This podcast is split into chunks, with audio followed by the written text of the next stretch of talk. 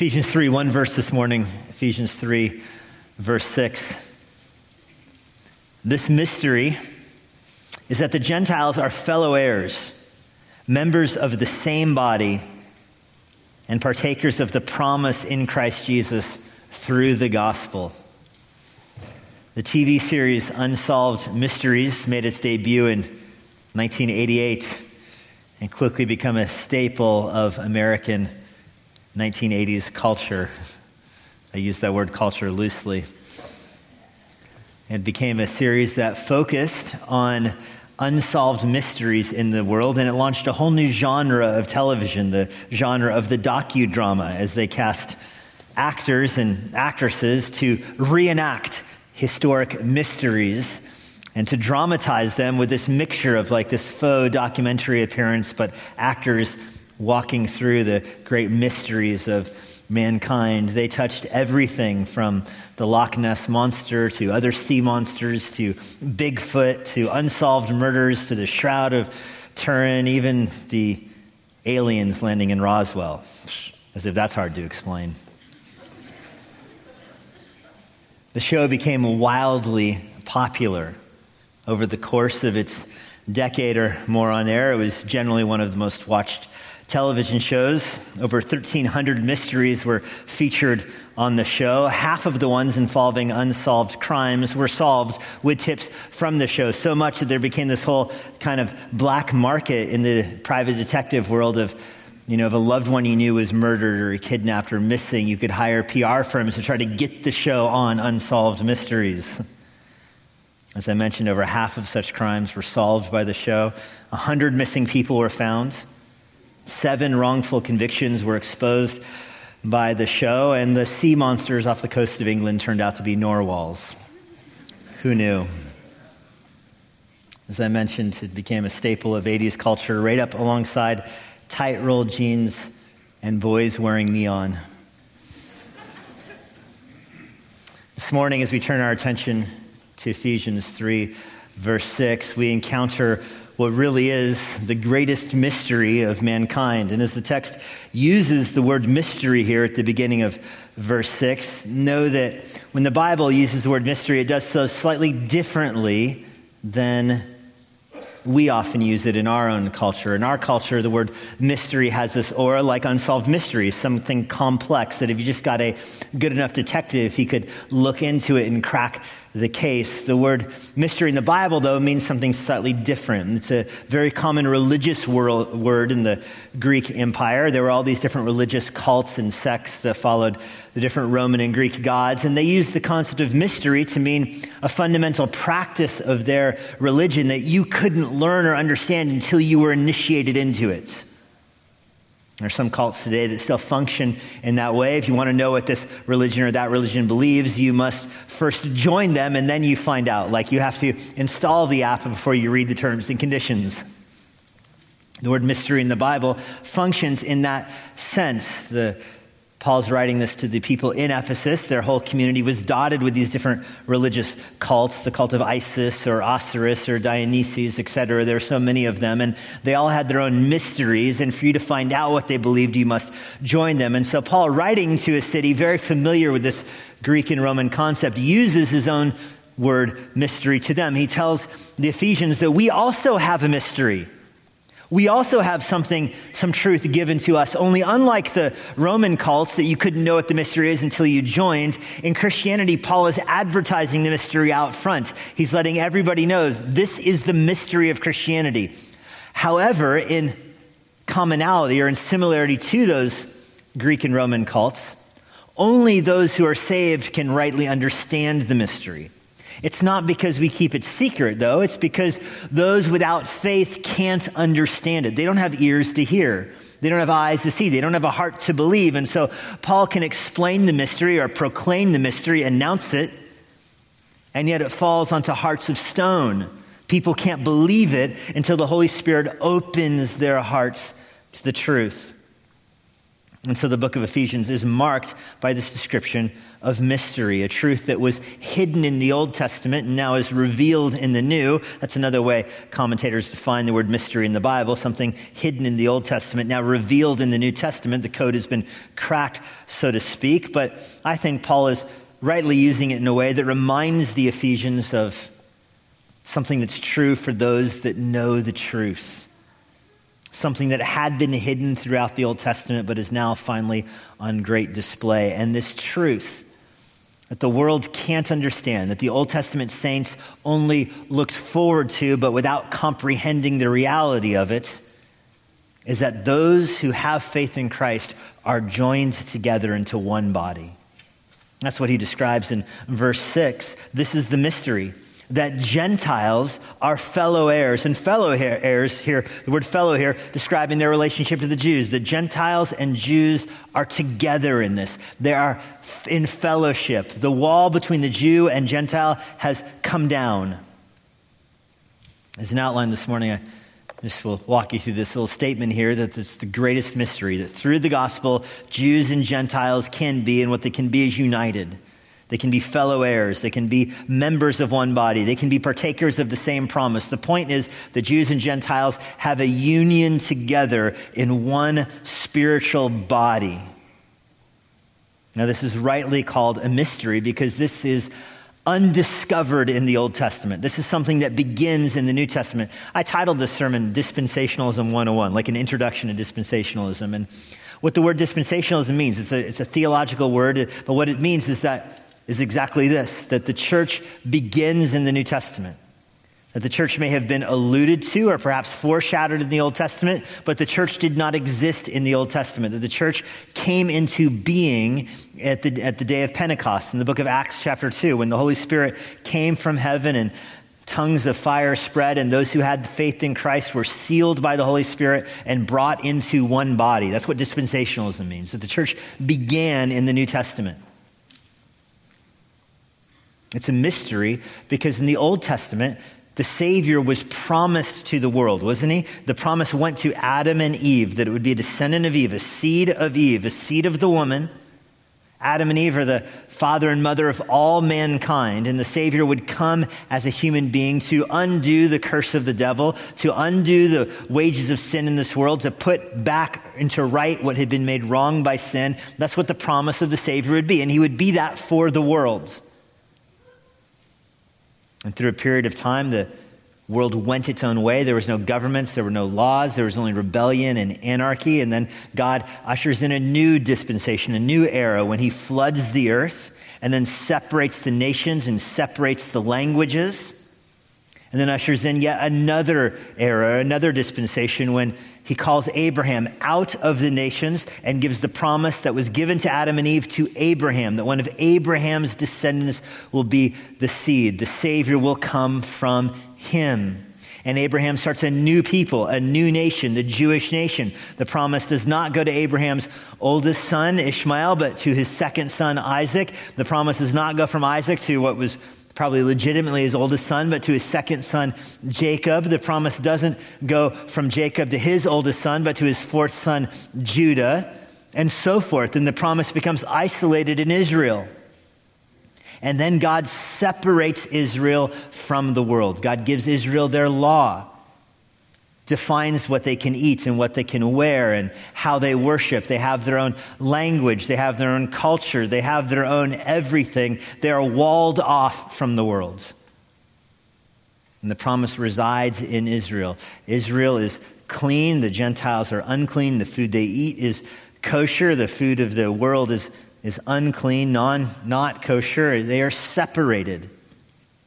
And Gentiles have no access to the promised gospel. Remember, when you say the gospel in the Old Testament, what that means is that the Savior, the one promised to Adam and Eve through Abraham, Isaac, and Jacob, and Judah, and David, the king of Israel, will take away their sins.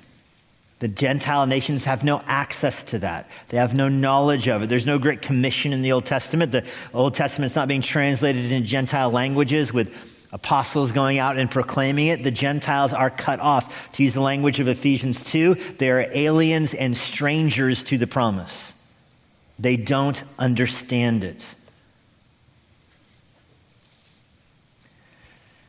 Jews make up about 0.2% of the world's population.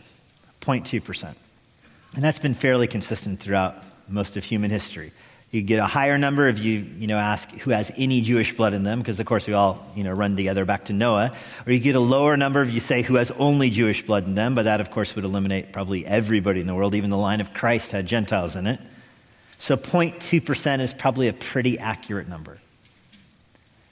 So I want to impress upon you how big the gulf was between the promised Savior and the nations of the world that 99.8% of human population would have no access to the Savior who is promised by Yahweh to take away people's sins and offer forgiveness, to bind up the brokenhearted, to heal the lame, to open the eyes of the blind. Most of those who have ever lived are cut off from that promise.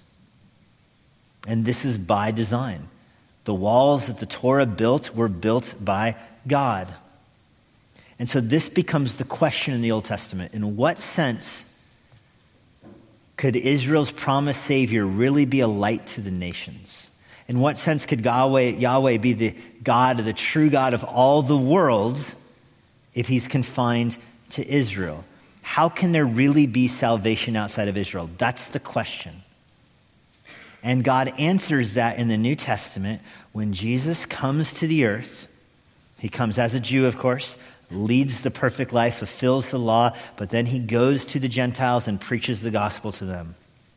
He's cut off by the Jewish people. He's betrayed, literally put on trial by the leaders of Israel, condemned to death, executed, rises from the grave, and sends his Jewish apostles to all the nations of the world to preach the gospel. And of course, they don't go. They huddle, they may move back and forth between Galilee and Jerusalem, but eventually persecution comes, and then ultimately the Holy Spirit comes, seals their hearts, binds them together, and they go out into the world. That's the mystery. That's how it is cracked that God will start something new in the New Testament by building up his church. And that's the way the word mystery is used in the book of Ephesians. It begins in chapter 1, verse 9. It's the mystery of God's will to bring all things in heaven and earth under one head, even Christ. That's Ephesians 1, verses 9 and 10. The mystery is that all things in heaven and earth will have their significance and meaning under Jesus Christ. And then Ephesians 5:32 towards the end of the book this is the mystery Paul says that it is Christ and the church that's the great mystery. This is what the Old Testament saints didn't understand. They couldn't perceive that God is going to bring the Gentiles in through starting something new. Remember in the Old Testament, when somebody, a Gentile, wanted to come to faith in Yahweh, they would be very few and far between.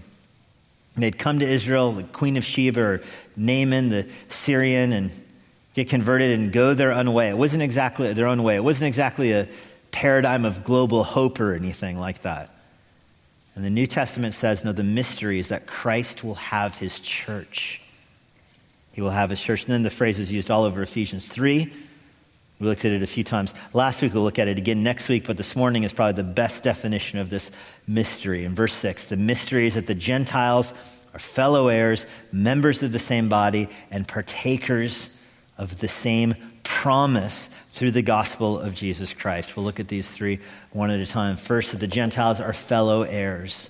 Fellow heirs. An heir is someone that receives the promise at someone else's death. We get the word inheritance from the same concept. When someone dies, you inherit their property. You are an heir. The promise was passed down as an inheritance. It was passed down from, as I said, Adam and Eve through Seth and then through the line all the way through Noah, whose you know his hand would give the people rest. Noah's dad thought, but instead the, he flooded the whole earth, and the promise goes not to any of the nations made at Babel. None of those nations get the promise. Instead, it is given to Abraham. And it's embedded in the promise even to Abraham that Abraham's offspring, that promised seed, would be a blessing to the nations of the earth.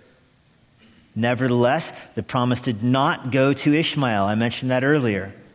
If you remember the story, Abraham was too old, he thought, to have a child. Sarah was too old to have a child. So Abraham slept with Hagar, and Hagar conceived. And, you know, this could be the promised descendant. And God tells Abraham, no, not through Hagar. So Ishmael is cut off. Ishmael is literally sent away with tears and a farewell.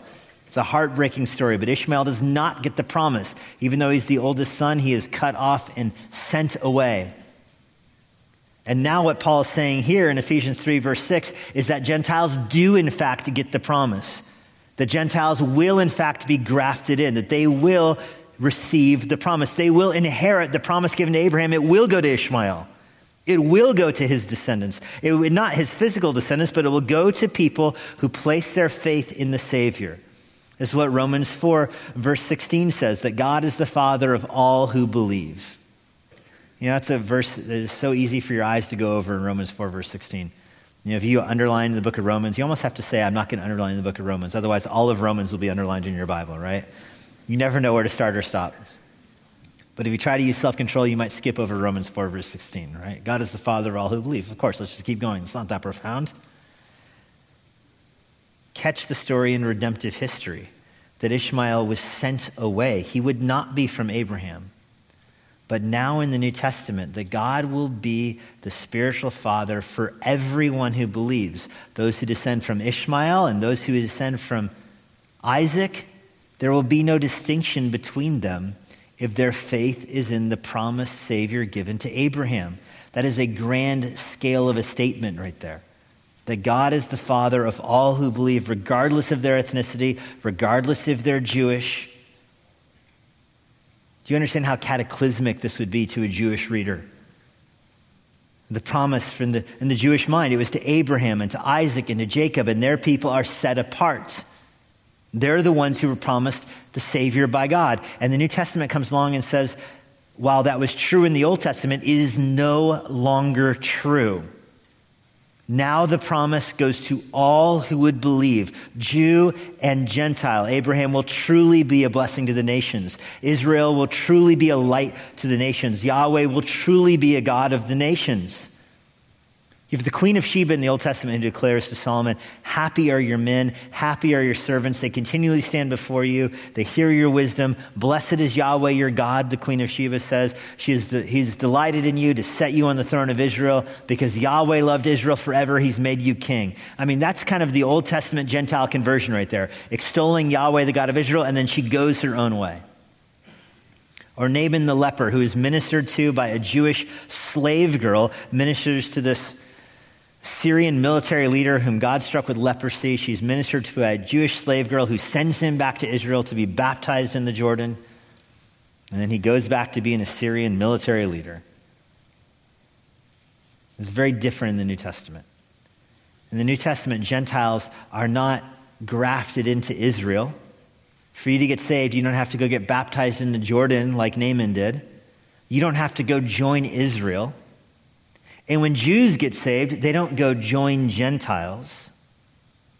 Instead, God starts something new. Jews are not grafted to Gentiles and Gentiles to Jews. Instead, God starts a new program, a new spiritual entity, the church, that contains both Jews and Gentiles with no distinction. Jews and Gentiles both receive the promise they both become heirs. That's the mystery. This is something you could not see in the Old Testament because they didn't know that God was going to start something new when the Savior came. The Jews viewed the Savior coming as the way to end Roman occupation and usher in all the promises in the Old Testament and to be the Jewish Savior. They did not see or anticipate this idea that the Jews would, in a sense, be, in a sense, be broken off and that God would, through the sending of his Holy Spirit, launch a new spiritual entity.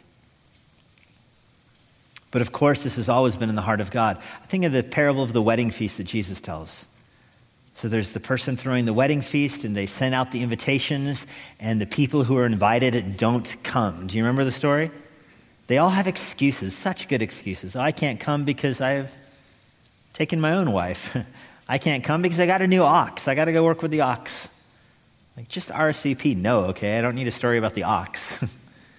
but everybody has excuses. And this is obviously representing Israel. The Savior came, God sent the invitations to the Israelites to come and believe in the Savior, and they all came up with excuses and they rejected the Savior. And so now the wedding, the person putting on the wedding feast instead sends his servants, the highways and the byways, to invite, you know, the B list. and you guys come, and they come, and there's still room. And so he sends the servants out again and says, Go find the sick and the lame. Go on the highways and the byways. Look behind bushes and find the homeless. Invite everybody. Bring them all in. Pack the place out. And that's obviously a reference to the Gentiles. That's us. That we're invited into the wedding feast of God. We receive the promises. We get the wedding gift because we've been invited in, not because we're Jewish, but because we listen to the invitation. We were invited. So, in that analogy, by the way, if you're not Jewish, which is probably most of you, you are the sick, you are the lame, you're the homeless in the analogy. You're the one who was not on the A list or the B list, but you just got rounded up in the sweep. But praise God, you got to go anyway, right? Deidre and I were at a wedding a, a couple weeks ago, and we sat next to somebody who said that they just got invited the night before, that some people bailed because of COVID, and that they got a call from the, the family and said, Hey, some people canceled, so we've got room for you. And they came, and they were so excited to be there. And they did not feel insulted at all that they weren't on the A list or the B list, but the call the night before. But they were there and they were happy. what a great illustration. That's us here we are. We're not here because we're Jewish. We're not here because we kept the Mosaic law. We are here because we inherit the promises of God through faith in Jesus Christ.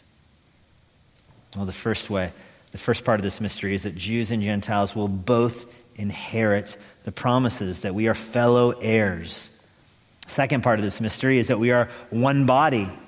One body. The word body here, it's a corporal statement. I mean, body it means when you incorporate something, you're identifying it as a new body. You can't get a more personal analogy than that of a body. Even marriage is a, the closest union, physical and spiritual and emotional on earth, and yet one body is still closer. That's why in Ephesians it says the husband and wife will become one flesh. They'll be joined together. It's just a, it's a, it's a metaphor about the reality that your body is you, not the person next to you. I can distinguish between you and your wife or your husband because you are you and she's her. You have different bodies. What Paul's saying here is that in the church, it is Jew and Gentile are in one body. Again, Gentiles didn't join the Jewish body, Jews didn't join the Gentile body. God starts a new body, a new spiritual person.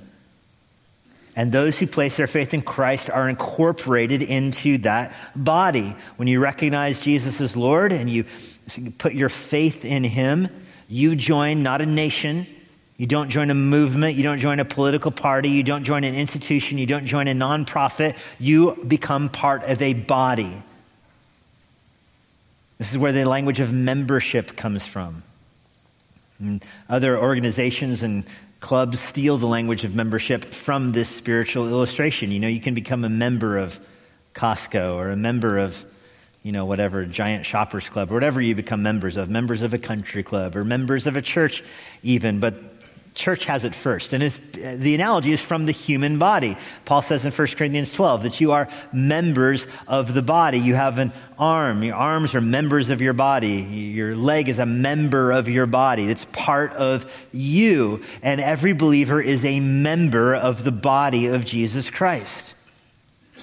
Now, that expresses itself in local church when you become a member of the local church. It's the local public manifestation of the universal reality that everyone who has faith in Christ is part of the same spiritual body. Membership is why we call that in a local church. You're all members of this body because you are members of the invisible body of Christ that is global. You are joined not just to Emmanuel Bible Church when you're a member here, but you are joined to every Christian everywhere in the world. Christians in speaking Russian right now, or Hebrew right now, or Arabic right now, you're part of the same spiritual body as them.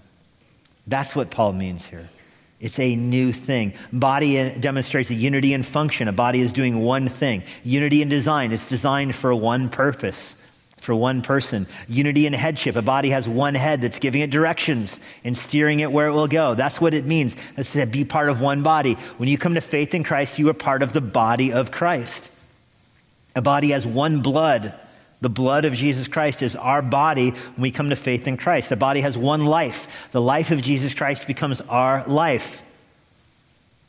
We have one faith, Paul's going to say in Ephesians 4. And it's faith in Jesus Christ. We become part of his body. Listen, this is why you're a fellow heir with the Jews, because you become the body of the Jewish Savior. You don't come to faith, you come to faith through Christ, but you don't even come to faith to Christ. You come to faith in Christ. When you place your faith in Jesus Christ, you receive the inheritance of God because you are placed in the Son. It's his body we're talking about here. He uses this language earlier uh, back in chapter 2, verse 16. Jog your eyes up on your page there, Ephesians 2, verse 16, that Jesus might reconcile us both, meaning Jew and Gentile, to God in one body through the cross.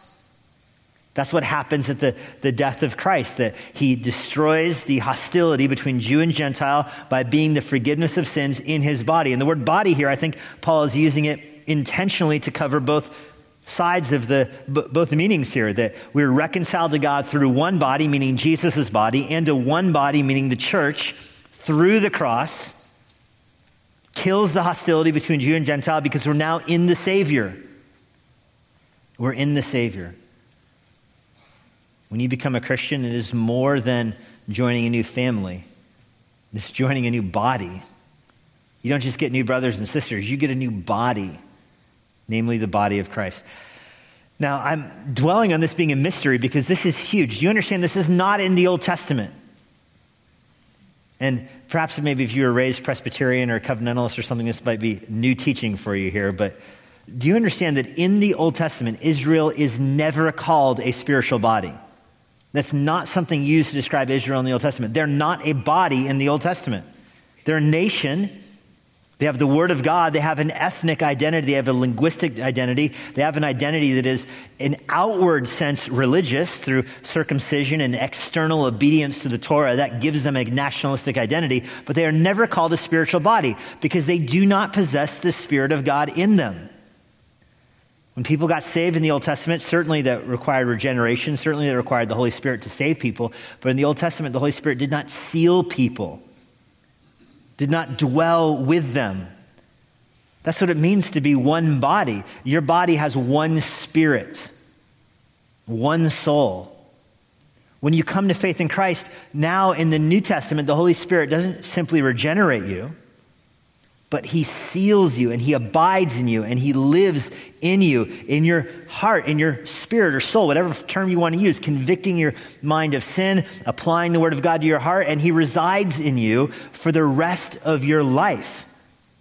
And he resides in every person who has placed their faith in Christ. And so that every person then who has faith in the Savior is legitimately part of the Savior's body because they all possess the Savior's spirit. That's what it means to be one body. This is a New Testament reality. There's nothing even remotely like that in the Old Testament. To use Paul's language in Romans 9, not all who are Israel are Israel in the Old Testament. Not everyone circumcised in the flesh is circumcised in the heart. Israel had their own priesthood, they had their own temples. Jews meet together in a synagogue. This is nothing at all like what we have. We don't go to the synagogue, we go to church, and it's not just a different name for the building, it's a fundamentally different design, different purpose. We don't have our own priesthood, we have elders and deacons. We don't have circumcision on the eighth day, we have baptism at faith in Christ. It's ra- there's parallels, of course, because one I think can foreshadow and point to the other, but it is just fundamentally, and it was a mystery. That's why he uses the word mystery. All this stuff was a mystery in the Old Testament. Jonah had the closest encounter with it, and he ran for the hills. But this is the New Testament reality that Jews and Gentiles will share one body together. And I want to make this so clear. When I say this, it's not Gentiles that have joined the Jewish body, it's not Jews that have joined the Gentile body. It's God starting something new in Acts chapter 2 by sending his Holy Spirit to the world, and all those who place their faith in the Savior become part of that new thing. They become part of that new thing. Well, this leads to the third way we see this mystery. We see the mystery through Jews and Gentiles being fellow heirs. We see this mystery through Jews and Gentiles being part of one body. And we see this mystery between Jews and Gentiles being the recipients of the Messiah. And that's what Paul means in verse 6 that is now he says they become partakers of the promise in Christ Jesus through the gospel. Now, promise is singular here. Partakers is the word that Paul has used before to describe receiving the Holy Spirit. He uses it that way in Hebrews 6. Uh, he alludes to it that way in Ephesians 1, that you become the promised Holy Spirit seals you, or in Hebrews 6, you partake the spiritual blessings. Here he uses that phrase, I think, to indicate the Holy Spirit. The Jews and Gentiles will both become partakers not tasters, but partakers of the promise. And the promise here is the Holy Spirit, which is in Christ Jesus through the gospel. Jews and Gentiles together receive this. I mentioned the Old Testament. The Holy Spirit seals, uh, regenerates people in the Old Testament, did not seal them. The Holy Spirit rested upon people in the Old Testament for specific functions, like a judge to deliver Israel or a king. But it was not some kind of eternal promise this is why David can legitimately pray for the Lord to not take this Holy Spirit from him. He didn't want to be cast off like his Holy Spirit was taken from Saul or from others. This is something new in the New Testament. When the Holy Spirit comes, you become a partaker in him.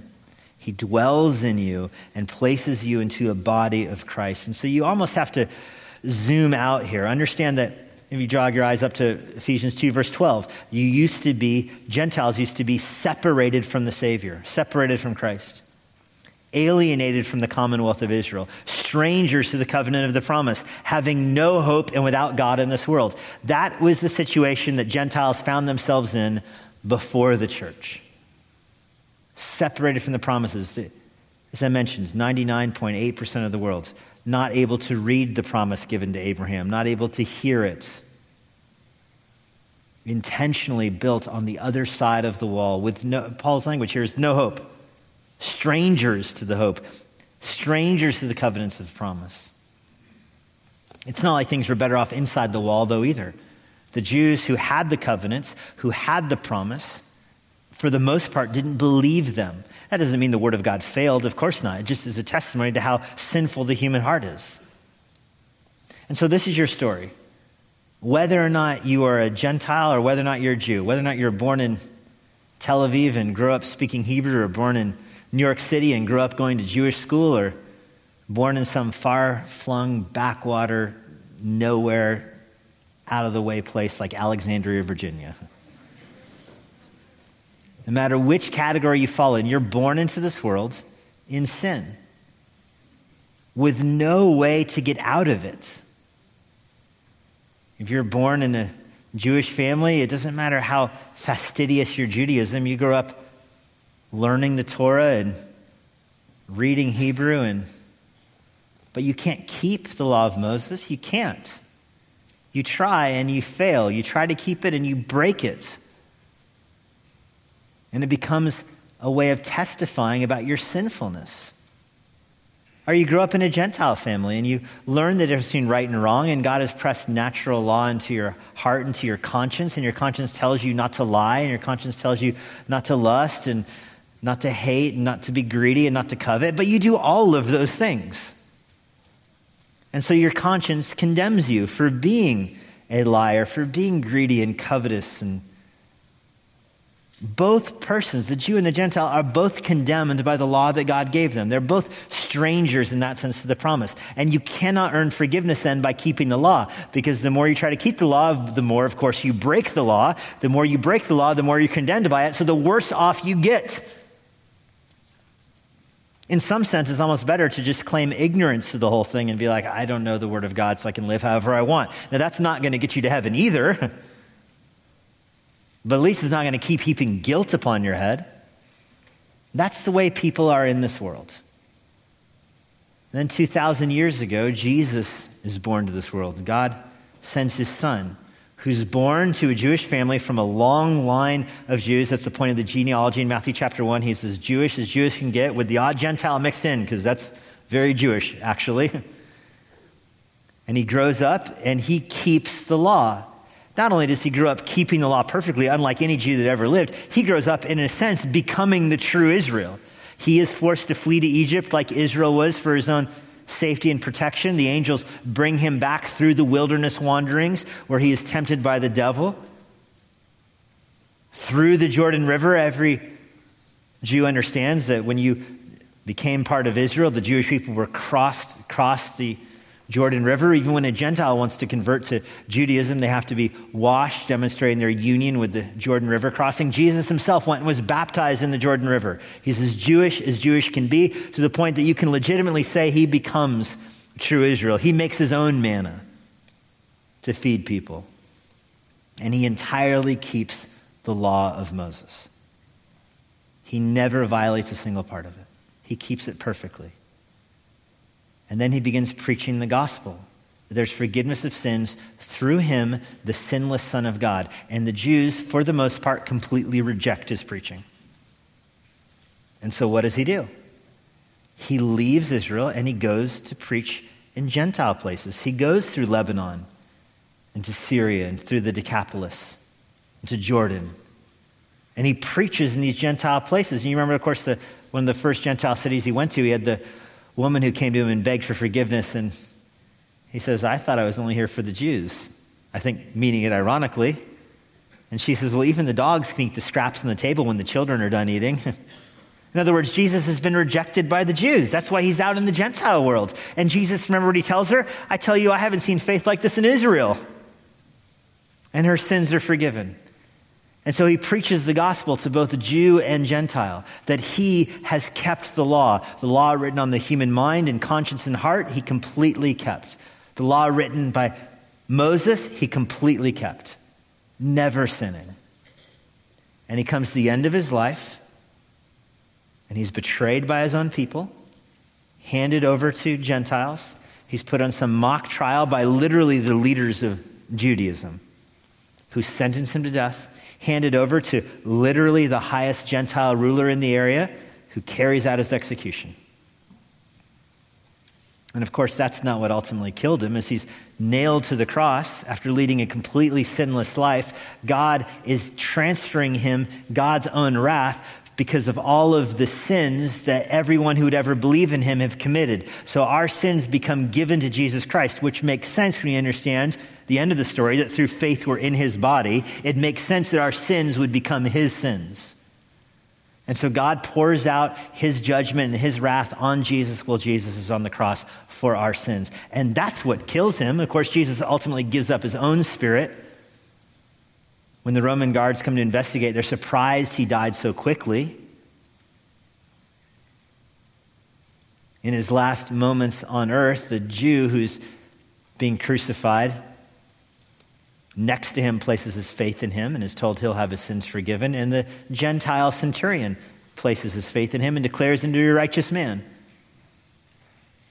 And then Jesus descends into the grave proclaiming his soul descends to Sheol, proclaiming victory over the death itself, and then his body rises from the grave three days later.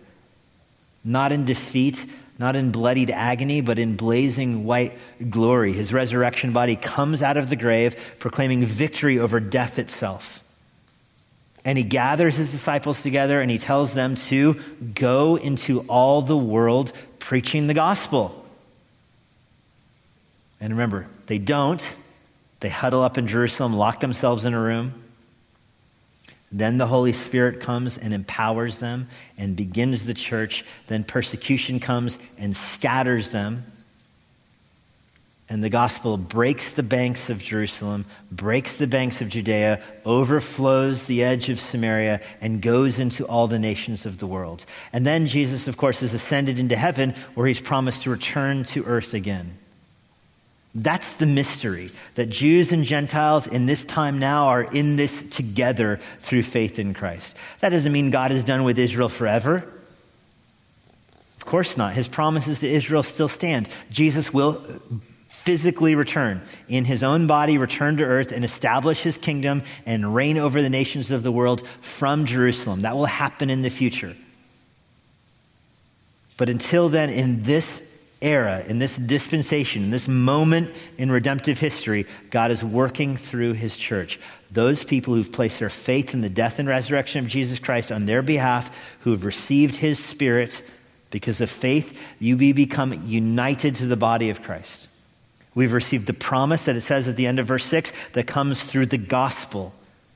The gospel is the good news that Jesus died for sinners and resurrected from the grave. We inherit these promises, the same promises given to Abraham, Isaac, and Jacob, the same promises Ishmael was cut off from. We inherit those promises not by being descended to Abraham, Isaac, and Jacob, but by believing in the Savior given to Abraham, Isaac, and Jacob. And we don't receive these promises through Christ. We receive these promises because we are in Christ. We're united to Him through the possession of His Spirit all these promises are His. The inheritance is His. He's the true Son of God. The promises are His. The Holy Spirit is His. The body is His. And we are placed in Him through our faith, and so they become ours. The question to ask yourself at the end of this is Have you believed that message? Or are you still a stranger and alien to the promise? Have you put your faith in Jesus Christ? Have you believed that He has died for your sins? Have you given your life to Him? That's what it means to be part of His body. Going to church does not make you part of His body, any more than hanging out in your garage makes you a car. Believing the Bible is true doesn't make you part of His body. The demons understand that but placing your faith in Him, recognizing that He alone is the way, the truth, and the life, that no one comes to the Father except through Him. Giving Him your life, placing your faith in Him, that's what makes you part of His body. And apart from faith in Christ, there is no salvation.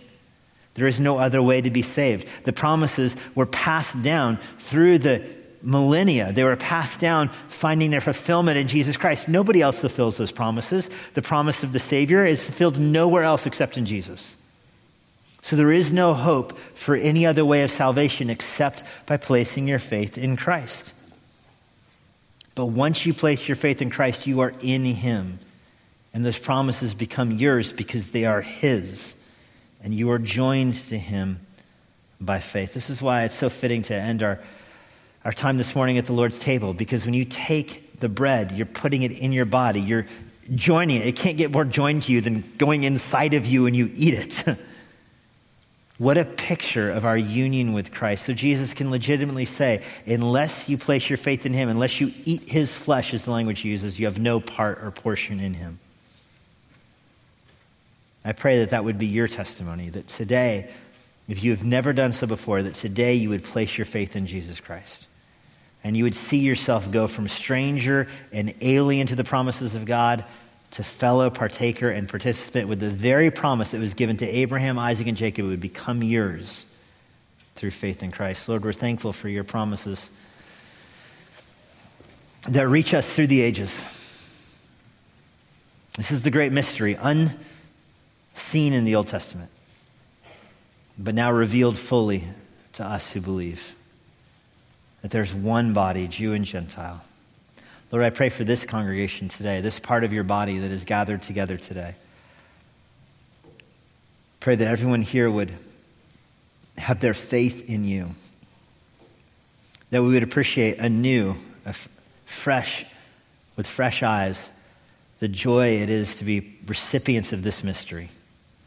The Jews and Gentiles will be united through faith because we're in you. Lord, our hope is in you, our faith is in you. We receive promises through you. Our life is wrapped up in you. You bore the penalty for our sin. Your resurrection is the seed of hope in our hearts for our resurrection. We're thankful for this mystery and that you've revealed it to us. We give you thanks in the name of Christ. Amen. And now, for a parting word from Pastor Jesse Johnson. Thanks for joining us today. If you're in the Washington, D.C. area, I would love to meet you personally at Immanuel Bible Church. Our service times and other church information is on our website at ibc.church. If you want information about the Master's Seminary and their Washington, D.C. location, go to tms.edu. I hope this resource has been an encouragement to you and it helps you seek the Lord daily, serve others around you, and share the gospel of Jesus Christ with boldness. May the Lord bless you.